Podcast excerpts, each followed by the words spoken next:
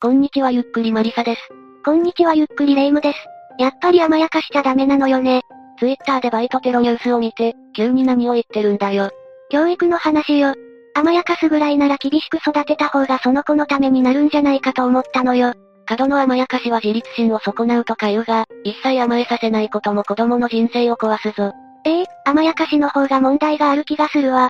実際一切甘やかさず、鞭を打つだけだった家庭が崩壊した事件がある。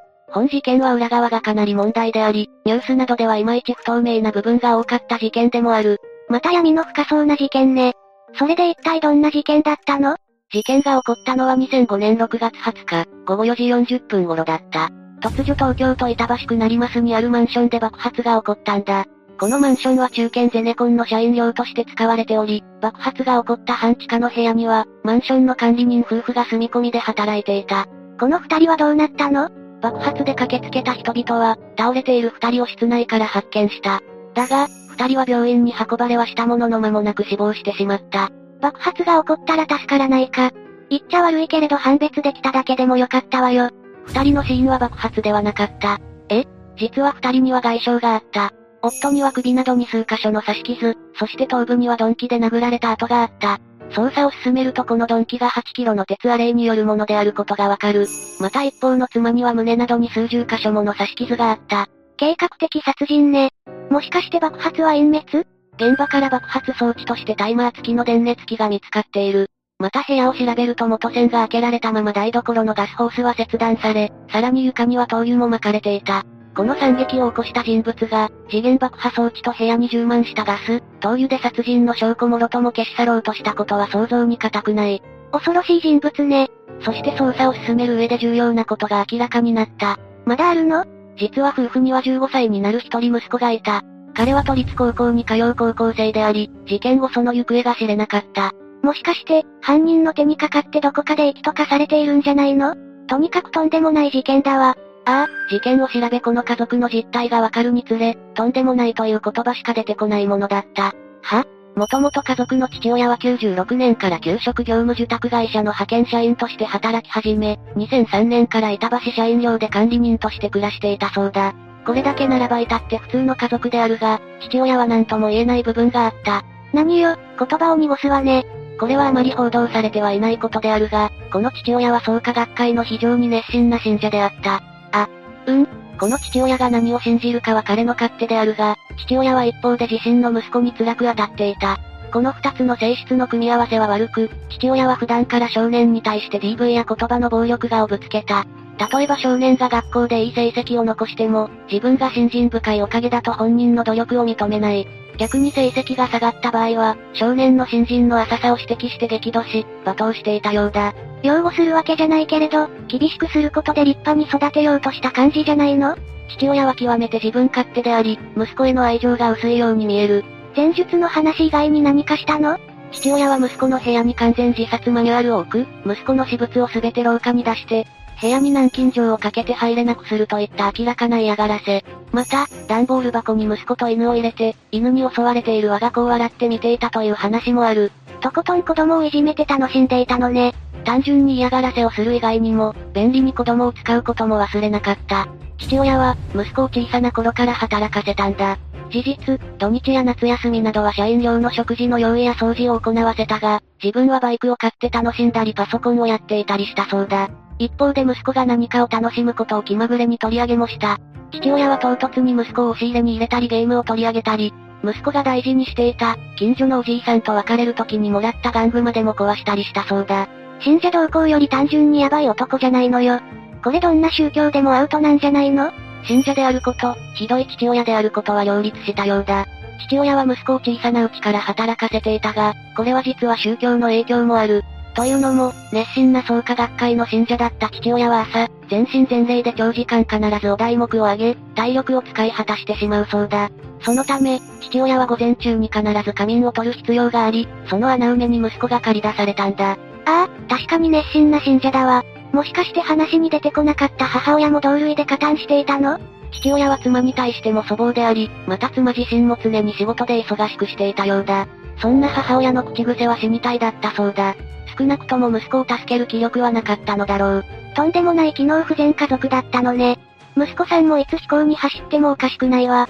息子の方も精神的に健全であったわけではない。一部の報道ではゲームやパソコンに没頭していて、猟奇的な方面に非常に関心が強かったとされている。また、中学校3年生の頃に空き家に侵入し、警察沙汰を起こしたことがあったそうだ。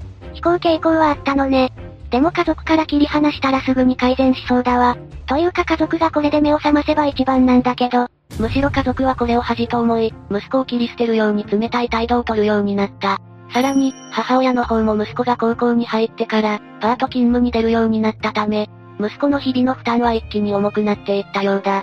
午後は昼寝する父親の代わりに管理人勤務か。この日々の中で息子の中で徐々に腹立ちが膨らんでいった。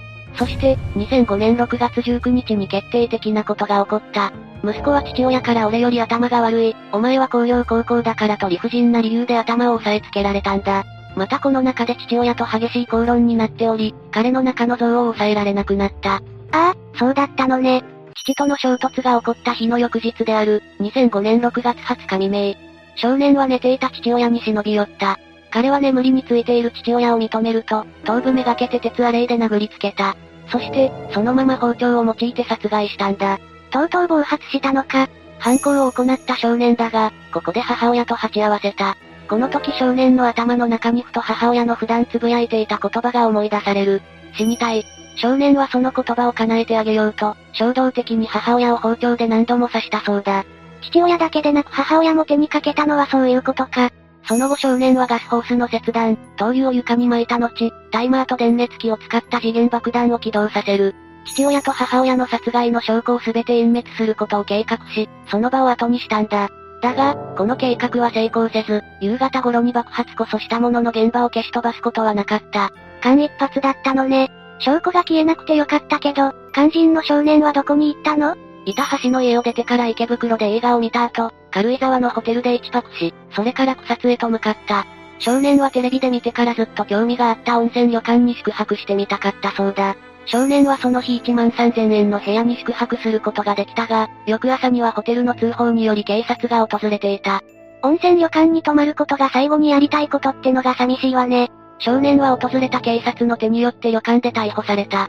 罪状は両親を殺害した殺人容疑に加えて、激発物破裂罪。これ裁判はどうなったの？二人殺害は重罪だけど、未成年だし家庭の影響が明らかに大きいわ。もしかして少年院送致？少年は家庭裁判所の少年審判にて、東京地検に送致されることが決まった。つまり、成人同様に公開法廷で裁判が行われることになったんだ。ただ、この裁判は被告人が少年であるという理由から、初公判で弁護人が22人もついたそうだ。また他にも、証言台の前に少年が座ってから傍聴人が入るようにされ、さらに少年が見えないように3人の職員がガードするなど配慮がされた。少年の方の態度はどうだったの？少年は椅子に座ったまま微動だにしなかったそうだ。また自分の罪を認めるなど反省している態度が見られた。ただ一方で、少年は何とも言えない発言をしている。一体何だったの？彼は法廷で自身の犯行の動機を語った後、判決が父親失格に言及してくれるのなら、どんな刑でも受け入れるという衝撃的な言葉を述べたんだ。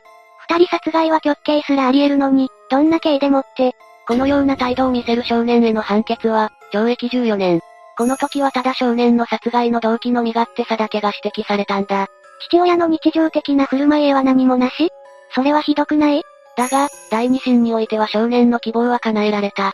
判決言い渡しの際、長年にわたって父親が教育者として少年に不適切な態度だったこと、また少年が反省をしていることから、懲役12年に刑が減刑されたんだ。あれだけ宗教に傾倒して子供をないがしろにしたらそうなるわよね。そういえば、宗教側への追及はなかったのね。パッシングに発展はしなかったの？報道する側がズブズブだから大きな騒動にはならなかった。ただ、ネットでは創価学会の政教新聞を代理発刊している、毎日新聞への取材記録が残っている。いや、取材レベルの追及なら認めないでしょ。ああ、記者が父親が学会員であることを毎日新聞に突きつけ、毎日新聞側が名言を拒むというやりとりだった。週刊新潮の記事にあったお前は信仰心が足りないから馬鹿なんだと父親の罵倒を持ち出すと、新聞側は回答に詰まり、さらにどうして創価学会の過程と報道しないことを追求すると、新聞側がうるさいと怒鳴るなどしている。マジでこの辺は闇なのよね。まあ、毎日新聞だけがズブズブというわけでなく、政教新聞の他に創価学会が発行する新聞は、読売新聞や朝日新聞、日経新聞など全国の34紙が請け負っている。どこも大きな声で家庭のことを言わないのはそういうことらしい。教え動向より、そういう不透明さが怖いのよ。一旦事件としては異常だ。少年はもう出所しているのね。裁判の時の態度から思うに構成はしているのだろうが、父母はもういないからきつい生活だろうな。つくづく子供にとって親の影響は大きいわ。最後になりますが被害に遭われた方に哀悼の意を表します。最後までご視聴ありがとうございました。